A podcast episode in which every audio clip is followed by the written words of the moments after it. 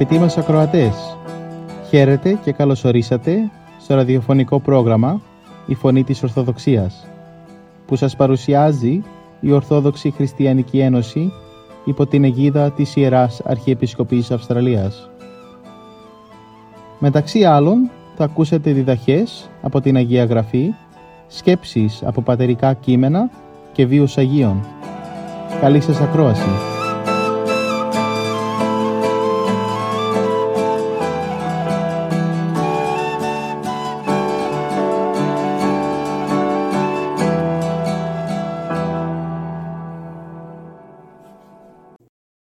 Φιλάνθρωπος Ιησούς με την παραβολή των κακών γεωργών μας διδάσκει για μια τρομερή συνέπεια της απιστίας στον Σωτήρα Ιησού Χριστό, αλλά και για την ανάγκη να, είμαστε, να είμεθα αυθεντικοί χριστιανοί, καλοί εργάτες στον αμπελώνα του Κυρίου, άνθρωποι που αποδίνουν τους καρπούς της πίστεως τον κατάλληλο καιρό τους. Μας λέει ότι ήταν κάποιος νοικοκύρης, ο οποίος εφύτεψε αμπέλι και για να το ασφαλίσει έφτιαξε φράχτη. Έσκαψε, έχτισε πύργο για να το φυλάξει. Αφού το ετοίμασε το αμπέλι, ο καλός οικοδεσπότης το ανεμπεστεύτηκε σε μερικούς γιοργούς και έφυγε και πήγε σε άλλη χώρα. Όταν επλησίασε ο καιρός της εσοδείας, έστειλε τους δούλους του για να την παραλάβουν από τους εργάτες αλλά λόγω του ότι ήταν άνθρωποι κακοί, πήραν τους δούλους του οικοδεσπότου και άλλους έδιραν, άλλους εφώνευσαν, άλλους ελιθοβόλησαν. Ελυπήθηκε ο Κύριος γιατί ήταν μακρό, μακρόθυμος και καλός και γι' αυτό έστειλε άλλους δούλους, περισσότερους από τους πρώτους, αλλά οι γεωργοί συμπεριφέρθηκαν προς αυτούς με το ίδιο τρόπο. Τέλος έστειλε στους γεωργούς των ιών του με τη σκέψη ότι θα τον εντραπούν και θα τον σεβαστούν. Όταν οι, οι γεωργοί είδαν το παιδί του Κυρίου, είπαν μεταξύ τους ότι αυτός θα κληρονομήσει το αμπέλι. Ελάτε λοιπόν να τον θανατώσουμε και να πάρουμε εμείς την κληρονομία. Αυτό το τρομερό έγκλημα εφόσον το σκέφτηκαν και το αποφάσισαν μετά το πραγματοποίησαν Έπιασαν τον ιόν του οικοδεσπότη, τον έβαλαν έξω από το αμπέλι και τον εφώνευσαν. Όταν ο Κύριος είπε αυτή την παραβολή, στράφτηκε προς τους άρχοντες του λαού, οι οποίοι ήσαν κι αυτοί εκεί και άκουγαν την παραβολή και τους ρώτησε «Όταν θα έρθει ο Κύριος του, αμπε, του αμπελιού, τι είναι δίκαιο να κάνει προς τους γεωργούς εκείνους» Εκείνοι επειδή ίσως δεν είχαν ακόμα εννοήσει το βαθύτερο νόημα της παραβολής, με προθυμία απάντησαν ότι τόσο κακοί που υπήρξαν οι γεωργοί, εκείνοι με το θάνατο το κακό θα τους εξολουθρεύσει, το δε αμπέλι θα τον νοικιάσει σε άλλους καλούς γεωργούς, οι οποίοι θα τους δώσουν τους καρπούς στον καιρό τους. Δεν εννοήσαν οι άρχοντες του λαού ότι μόνοι τους διέθεταν και διατύπωσαν την δίκαια απόφαση του Θεού εναντίον τους. Γιατί στην παραβολή αυτή ο νοικοκύρης που εφύτευσε το αμπέλι ήταν ο Θεός. Το Ισραηλιτικό έθνος είναι το αμπέλι, στο οποίο με θαυμαστούς τρόπους το επροστάτευσε ο Θεός και το καλλιέργησε προσεκτικά. Έχτισε φράχτη, ο νόμος του Θεού και το εμπιστεύτηκε στους αρχαιρείς και στους άρχοντες του λαού. Αλλά αυτοί δυστυχώς παραμέλησαν και αδιαφόρησαν για το έργο αυτό. Όταν δε ο Πανάγαθος Θεός έστειλε τους δούλους του, τους προφήτες, για να διαπιστώσουν την πίστη τους, οι άρχοντες του λαού τους εκακοποίησαν και με πολλούς τρόπους τους εφώνευσαν. Το δε χειρότερο απ' όλα είναι όταν απέστειλε το μονογενή Υιό Του, οι άρχοντες του Ιδαϊκού λαού τον έβγαλαν έξω από τα Ιεροσόλυμα και τον εσταύρωσαν. Και η συνέχεια έγινε όπως οι ίδιοι οι άρχοντες του λαού είχαν πει, διότι εκείνοι μεν αποδοκιμάστηκαν από το Θεό και αντί αυτούς αναδείχθηκαν οι Απόστολοι, οι πατέρες της Εκκλησίας, οι οποίοι πνευματικά καλλιέργησαν το λαό του Θεού, τους πιστούς και τους ευσεβείς χριστιανούς. Και έτσι έγινε εκείνο που είπαν οι ίδιοι μετά από την παραβολή. Με τον τρόπο αυτό, λόγω της απιστίας του Ιδαϊκού έθνους προς το Σωτήρα, έφυγε από αυτούς η βασιλεία και η προστασία του Θεού και δόθηκε στους χριστιανούς, οι οποίοι τώρα πλέον αποτελούν το ευλογημένο λαό του Θεού και οι οποίοι πρέπει να παράγουν καρπούς, δηλαδή τα αγαθά έργα της πίστεως, τα οποία δικαίως ο Θεός περιμένει από μας, εφόσον μας έχει δωρήσει τόσα, όπως παραδείγματος χάρη το Θείο Ευαγγέλιο, για να έχουμε το φως της αληθείας και τη Θεία Κοινωνία που μας δίνει το αγιασμό της απολυτρώσεως. Επίσης μας δίνει ο ουράνιος Γεωργός ποιμένες και διδασκάλους, πατέρες να μας καθοδηγούν. Ποτέ δεν έπαψε να φροντίζει για τον αμπελώνα του ο καλός Θεός. Όπως την παραβολή έχτισε ο Κύριος τον πύργο, έτσι μας έχει δώσει και μας την Εκκλησία, που είναι άσυστος πύργος που προστατεύει εμάς και τον κόσμο από τις επιθέσεις του πονηρού και της αμαρτίας. Γιατί όμως κινδυνεύουμε κι εμείς σήμερα, όπως τότε οι Ισραηλίτες από την απιστία και μοιάζουμε με τους κακούς γεωργούς που δύσκολα αναγνωρίζουν ότι στη μακροθυμία του Θεού βρισκόμαστε όλοι ελλειπείς, αγνώμων πίμνιο που έχει ξεχάσει το προορισμό, που είναι η αναγνώριση ότι η θυσία του Χριστού ήταν να γίνουμε εμείς γένος εκλεκτών, βασίλειον ιεράτευμα, έθνος Άγιο. Ο μεγαλύτερος κίνδυνος είναι ότι έχουμε πάρει λάθος κατεύθυνση και επομένως το βίωμά μας έχει χάσει τη γνησιότητά του. Έχει φτωχεύσει αυτήν την αυθεντικότητα και τελικά είναι ξένο προς την αλήθεια. Ποια είναι τα χαρακτηριστικά του νοθευμένου βιώματος; Όταν δεν αναγνωρίζουμε ότι σωζόμαστε μέσα στην Εκκλησία, αλλά νομίζουμε ότι πρέπει εμείς να σώσουμε την αλήθεια. Αντί να διακρίνουμε έμεσα στα πρόσωπα των αδελφών χριστιανούς, χριστιανών, τους αδελφούς του Χριστού, αντικρίζουμε σε αυτούς αντίπαλους που πρέπει να συντρίψουμε, που πρέπει να τους πείσουμε, να υποστηρίξουν τις απόψεις μας. Στη δύναμη της χάριτος του Θεού καταθέτουμε μια ασυγχώρητη αφέλεια. Αντί να τρέφουμε την πίστη μας με ταπείνωση καρδιάς, τροφοδοτούμε το νου μας με απαντήσεις της γνώσης και της λογικής. Ζούμε ένα ψέμα στον εαυτό μας γεμάτι από προφάσεις, δικαιολογίες. Με δυσκολία δεχόμαστε κάποια κριτική και εύκολα κρίνουμε εντελώς επιπόλια και συνήθως σκληρά και άκαρδα τους πάντες και τα πάντα υποδηλώνουμε σε μια ένοχη, ενοχή με οπτικότητα που πιστοποιεί την ανελευθερία μας. Γινόμαστε δυστυχώς μια εκκλησία που είναι το δικό μας δημιούργημα και όχι του Θεού. Αυτή η εκκλησία αποτελεί μηχανισμό που βολεύει προσωρινά καταντάει μια κοινωνική ομάδα που κρύβει το μεγαλείο του ανθρώπου και πνίγει την προοπτική του, κα, του καθομοίωση. Μια τέτοια εκκλησία ούτε αξίζει ούτε μπορεί να εμπιστευτείς, αλλά μόνο μηχανικά να την ομολογείς.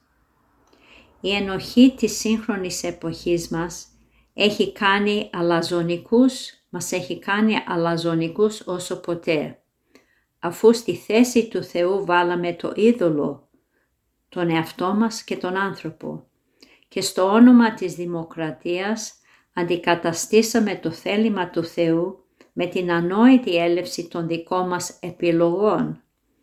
Τα ανθρώπινα δικαιώματα παραμέρισαν το ένα δικαίωμα του Θεού να παρεμβεί στη ζωή μας, να λειτουργεί ως Θεός. Έτσι καταντήσαμε χριστιανοί που προσπαθούν μόνοι τους να κατορθώσουν κάτι και δυσκολεύονται να εμπιστευτούν τον εαυτό τους στη χάρη του Θεού. Χριστιανοί που αγωνιζόμαστε μόνοι μας να ανακαλύψουμε τα μυστικά της αληθείας και όχι που υπομονετικά προσδοκούμε να μας, να μας αποκαλυφθεί η δόξα του Θεού. Χριστιανοί που ψάχνουμε μια ξεκούραση και γαλήνη και αγνοούμε το βίωμα της εσωτερικής ειρήνης. Χριστιανοί που όταν προσφέρουμε τη λέξη αγάπη εννοούμε κάποια εγωιστική συμπάθεια, γιατί αρνιόμαστε μέσα μας να διακρίνουμε την ανοχή του άλλου ή την υπομονή για τον αδελφό ή το τίμημα της θυσίας.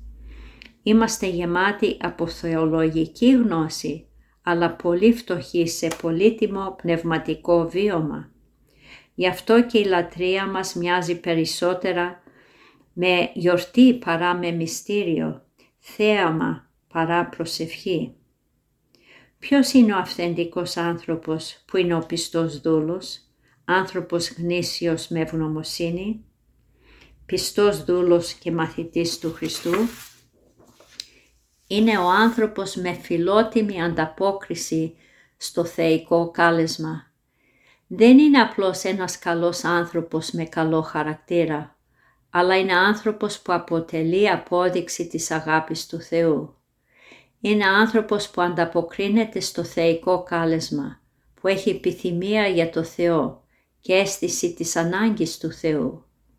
Έχει προσδοκία για την έλευση του Κυρίου και τις επισκέψεις Του, για να μπει στη ζωή Του, να τον αλλάξει, να τον μεταστρέψει, να τον μεταμορφώσει, να τον ανακαινήσει. Τέτοιες εμπειρίες αποτελούν απόδειξη του αυθεντικού χριστιανικού βιώματος. Δεν πρόκειται για μια φαινομενική αλλαγή που δείχνει γνήσιο χριστιανικό βίωμα. Αυτή θα μπορούσε να γεννήσει και έπερση και υπερηφάνεια. Αλλά η απόδειξη ότι ζει ο Θεός μέσα μου είναι όταν έχει το στοιχείο μιας ομολογίας, πίστεως η ζωή μου, όπως την εξέφρασαν οι Απόστολοι, οι Άγιοι της Εκκλησίας μας, που με το ταπεινό τους βίωμα κατέστησαν κίνονους της δικής τους πίστεως τους ανθρώπους του περιβάλλοντος τους. Ήταν εκείνες οι ψυχές που αγάπησαν το Θεό και ήταν έτοιμοι όχι μόνο να δεχθούν την πρόσκλησή Του, αλλά ήταν έτοιμοι και να μαρτυρήσουν. Εσφράγισαν την κλίση τους με το μαρτύριο του αίματος τους. Είχαν τέτοια πηγαιότητα που και στην αρχή δέχθηκαν το μήνυμα και την πρόσκληση του Κυρίου αλλά ήταν εξίσου εύκολο και στο τέλος της ζωής τους πρόθυμα να χύσουν το αίμα τους γι' Αυτόν. Είχαν γνωρίσει βαθιά τα μεγαλεία της αγάπης του Χριστού. Είχαν βιώματα και γι' αυτό του έδωσαν τη ζωή τους και εύκολα, το, εύκολα τον ακολούθησαν στην επίγεια πορεία τους και ήσαν αιώνια ενωμένοι μαζί του και στην Βασιλεία του Θεού. Αυτοί ήταν οι άλλοι γεωργοί που ανάλαβαν τον αμπελώνα του Θεού και ήρθε το παράδειγμά τους να φωτίσει και εμάς σήμερα. Αμήν. Εξάγαγε φυλακή στην ψυχή μου, του εξομολογήσαστε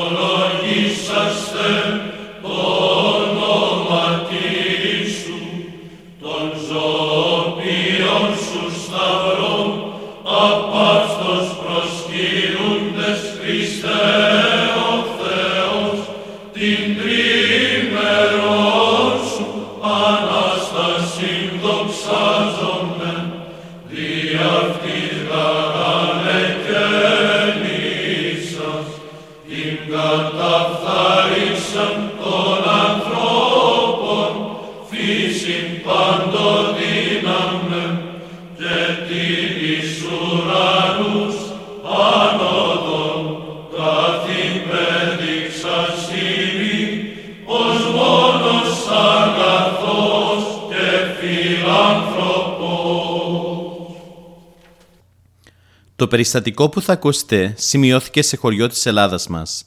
Ένας κρατικός υπάλληλος μαζί με την κορούλα του ανέβηκαν στο βουνό.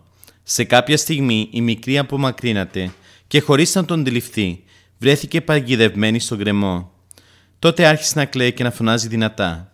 Ο πατέρας που άκουσε τις φωνές έτρεξε και χωρίς καλά να συνειδητοποιήσει τον κίνδυνο αρπάζει το παιδί του από τον γκρεμό.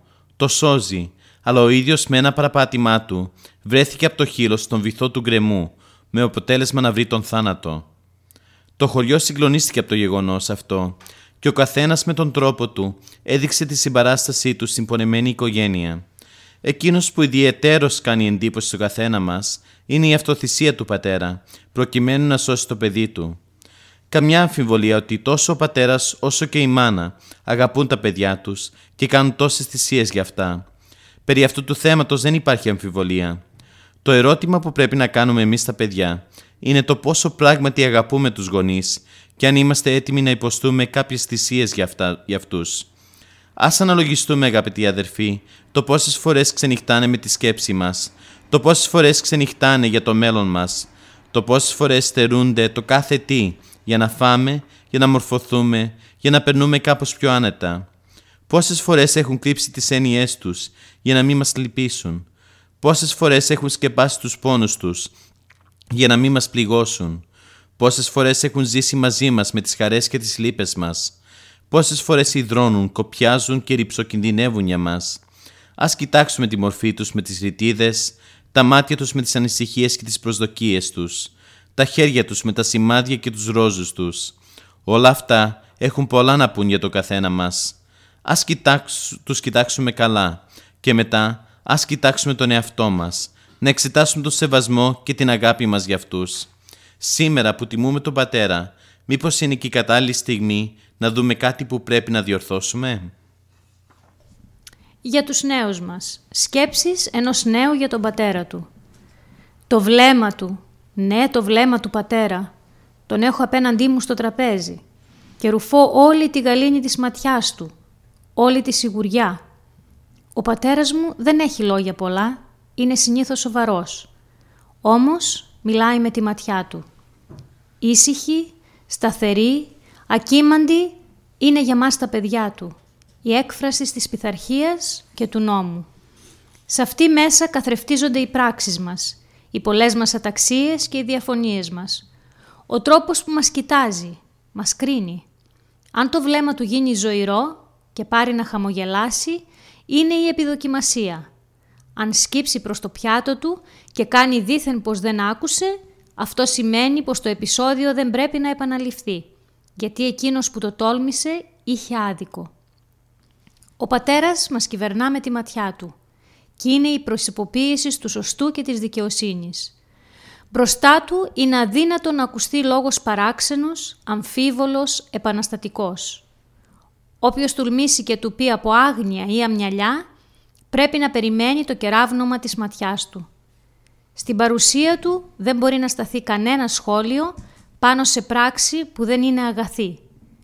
Τίποτα από όσα μπορούν να μολύνουν τα αυτιά μας να ταράξουν τη σκέψη μας.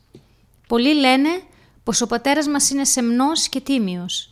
Οι φίλοι του και οι συνάδελφοί του τον σέβονται. Ως και ο θείος μας ακόμη που τον υπολογίζουμε όλα τα παιδιά. Όταν είναι στο σπίτι είναι όλα ήσυχα και ειρηνικά. Σαν να απλώνεται κάτω από τη στέγη μας ένας ξάστερος καθαρός ουρανός. Η πονηρία και η επίδειξης δεν μπορούν να περάσουν το κατόφλι μας. Ο ίσκιος του πατέρα πλανιέται παντού, φρουρός και όταν ακόμα λείπει. Για να πω την αλήθεια, εγώ ήξερα από μικρό παιδί πως ο πατέρας έχει τρυφερή καρδιά. Ο αδελφός μου νόμιζε πως ο πατέρας είναι πάντα αυστηρός.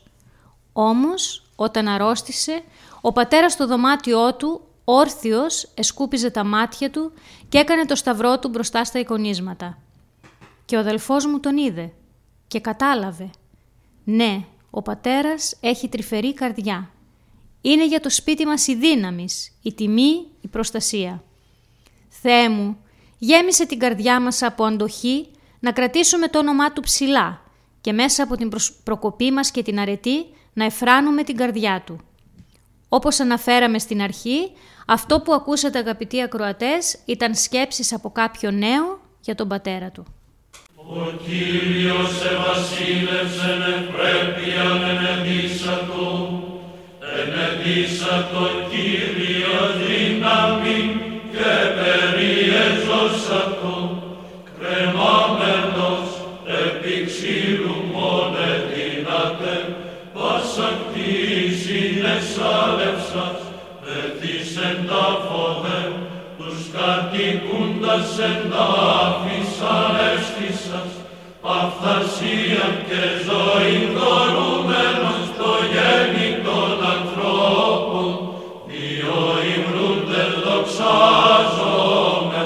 την τρίμερον σου έγερση. Την 38 η Εκκλησία μας τιμά τη μνήμη του Αγίου Ιωάννη, Πατριάρχου Κωνσταντινούπολεως. Στο πρόγραμμά μας σήμερα θα αφιερώσουμε μερικές σκέψεις από τη ζωή του. Πρόκειται μάλλον για τον Ιωάννη, τον ονομαζόμενο Ξυφιλίνο, που διαδέχτηκε τον Πατριάρχη Κωνσταντίνο τον Τρίτο. Γεννήθηκε το 1006 στην Τραπεζούντα και διακρίθηκε για τη μεγάλη του παιδεία και τα μεγάλα πολιτικά αξιώματα που είχε καταλάβει. Κατόπιν όμως αποσύρθηκε σε κάποια μονή της Βυθινίας, όπου μόνασε 10 χρόνια. Από εκεί προσκλήθηκε για να καταλάβει τον πατριαρχικό θρόνο. Χειροτονήθηκε ιερέας και μετά μια εβδομάδα, την 1η Ιανουαρίου, το 1064 επίσκοπος. Ο Ιωάννης λειτουργούσε και κήρυτε κάθε μέρα στους ναούς της πρωτεύουσας, επισκέβαζε τις εικόνες της Αγίας Σοφίας και μοίραζε δωρεάν ψωμί και σιτάρι στους φτωχούς. Πέθανε το 1075 και να πώς τον περιγράφει έναν από τους συγχρόνους του. Ανεφάνει ανήρ πρώτον μεν, καθαρότερος και αγνότερος και προς πάντων ρήπου σωματικού καθάπαξ απερχόμενος. Έπειτα δε, τα εις καταφρόνησιν χρημάτων και οκτιμοσύνην τελείαν και το προσπένητας φιλανθρωπίαν και μετάδοσιν κατουδέν ελάτων του περιβοήτου εκείνου ελεήμονος και τεσάλες δε αρετές πάσε συλλήβδιν, υπήν αυθόνος κοσμούμενος, αλλά και το λόγο πολλής και παιδεύσεως πάσης με τη λιχός και νομομάθεια εξαίρετος. Από τον βίον των Αγίων 1η Σεπτεμβρίου, η Εκκλησία μας τιμά τη μνήμη του Οσίου Σιμεών του Στυλίτου. Στο πρόγραμμά μας σήμερα θα αφιερώσουμε μερικές σκέψεις από τη ζωή του. Ο Όσιος Σιμεών ο Στυλίτης έζησε στα μέσα του 5ου αιώνα μετά Χριστού, επί αυτοκράτορας Λεόντιος του Μεγάλου και Πατριάρχου Αντιοχίας Μαρτυρίου. Ο Σιμεών γεννήθηκε στο χωριό Σισάν της Κιλικίας, από γονείς βοσκούς. Βοσκός ήταν κι αυτός στα ανανεκά του χρόνια. Από μικρός ήταν αφοσιωμένος με όλη του την ψυχή στα θεία. Τόσο θερμές ήταν οι προσευχές του προς το Θεό, ώστε πολλές φορές λουζόταν από δάκρυα. Κάποια μέρα του έκαναν μεγάλη εντύπωση τα λόγια του Χριστού. Μακάριοι οι πενθούντες, ότι αυτοί παρακληθήσονται. Μακάριοι οι καθαροί την καρδία, ότι αυτοί των Θεών όψονται. Δηλαδή, μακάρι είναι εκείνοι που πενθούν για τις αμαρτίες τους και για το κακό που επικρατεί στον κόσμο, κόσμο διότι αυτοί θα παρηγορηθούν από το Θεό. Μακάρι επίσης είναι εκείνοι που έχουν την καρδιά τους καθαρή από κάθε μολυσμό αμαρτίας, διότι αυτοί θα δουν το Θεό. Ποθώντας λοιπόν και ο Σιμεών να κάνει τέτοια ζωή, πήγε κοντά στον Όσιο Ηλιόδωρο, όπου έμεινε δέκα χρόνια και έγινε μοναχός. Επιθυμώντας όμως περισσότερη ησυχαστική ζωή, αποσύρθηκε σε ένα κελί στο χωριό Τελανισό, όπου ασκήτεψε τρία χρόνια. Η φήμη της Αγίας του ζωής έκανε να σειραίων πλήθη λαού κοντά του. Αλλά ο Σιμεών, αποφεύγοντας την ακατάπαυστη εκείνη κοινωνικότητα και θέλοντας ακόμα περισσότερη ασκητική ζωή, εγκαταστάθηκε απάνω σε ένα στήλο 36 πύχεων με τον ιδιόρυθμο αυτό τρόπο ασκήτεψε 37 χρόνια, αλλά και με τη χάρη του Θεού έκανε τελικά τη ζωή που επιθυμούσε και που μακαρίζει ο Κύριος.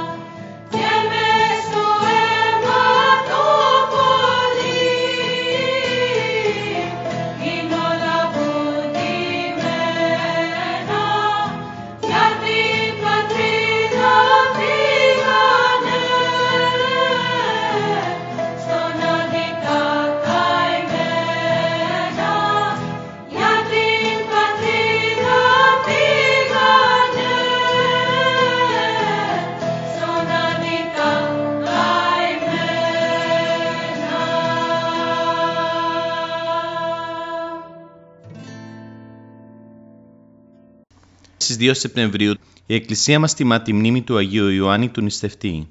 Στο πρόγραμμά μας σήμερα θα αφιερώσουμε μερικές σκέψεις από τη ζωή του. Ο Άγιος Ιωάννης ο Νηστευτής από παιδί διακρίθηκε για τη σπάνια εγκρατειά του και για τον αποφυσικού έρωτα προς την νηστεία, πράγμα που του έδωσε και την προσωνυμία του νηστευτή. Ο Άγιος Ιωάννης γεννήθηκε στην Κωνσταντινούπολη και όταν έγινε έφηβος έκανε το επάγγελμα του χαράκτη. Η καρδιά του όμως ήταν δοσμένη στα θεία και κάθε μέρα διάβαζε την Αγία Γραφή και άλλα θρησκευτικά βιβλία, πλουτίζοντας έτσι τις γνώσεις του. Τα πλεονεκτήματά του αυτά εκτίμησε ο Πατριάρχης Ιωάννης ο Τρίτος και τον χειροτώνησε διάκονο. Από τη θέση αυτή ανέπτυξε ιδιαίτερα την ελεημοσύνη, βοηθώντας πλήθος φτωχών και άλλων απόρων. Αργότερα έγινε πρεσβύτερος και μετά το θάνατο του Πατριάρχη Ευτυχίου, με κοινή υπόδειξη αρχόντων και λαού, εκλέχτηκε διάδογος του ο Ιωάννης ο Νηστευτής, σαν Ιωάννης ο Τέταρτος. Το πόσο έλαμψε και σαν Πατριάρχης ο Ιωάννης έχουμε πολύ εύγλωτες μαρτυρίες. Ο επίσκοπος Σενηλίας Ισίδωρος τον παριστάνει σαν Άγιο και ο Πατριάρχης Ιεροσολύμων Σοφρόνιος τον αποκάλεσε σκήνομα πάσης αρετής. Στον Ιωάννη επίσης σύνοδος των Πατριαρχών που συνήθεσε στην Κωνσταντινούπολη το 587 το απένει με τον τίτλο «Οικουμενικός». Σχετικά με τις εκκλησιαστικές ποινές, ο Ιωάννης θέσπισε σοφό κανονικό που βρίσκεται στο Πιδάλιο. Πέθανε στις 2 Σεπτεμβρίου του 595 και το λείψανό του τάφηκε στο ναό των Αγίων Αποστόλων.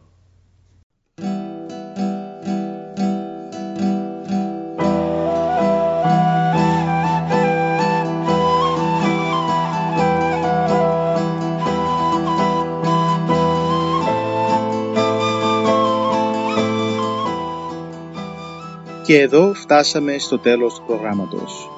Σας ευχαριστούμε για τη συντροφιά σας. Θα είμαστε και πάλι κοντά σας την επόμενη εβδομάδα. Μπορείτε επίσης να μας παρακολουθήσετε στο Facebook, Spotify και στο YouTube. Κανάλι «Η Φωνή της Ορθοδοξίας». Αγαπητοί μας ακροατές, ο Θεός μαζί σας. Χαίρετε.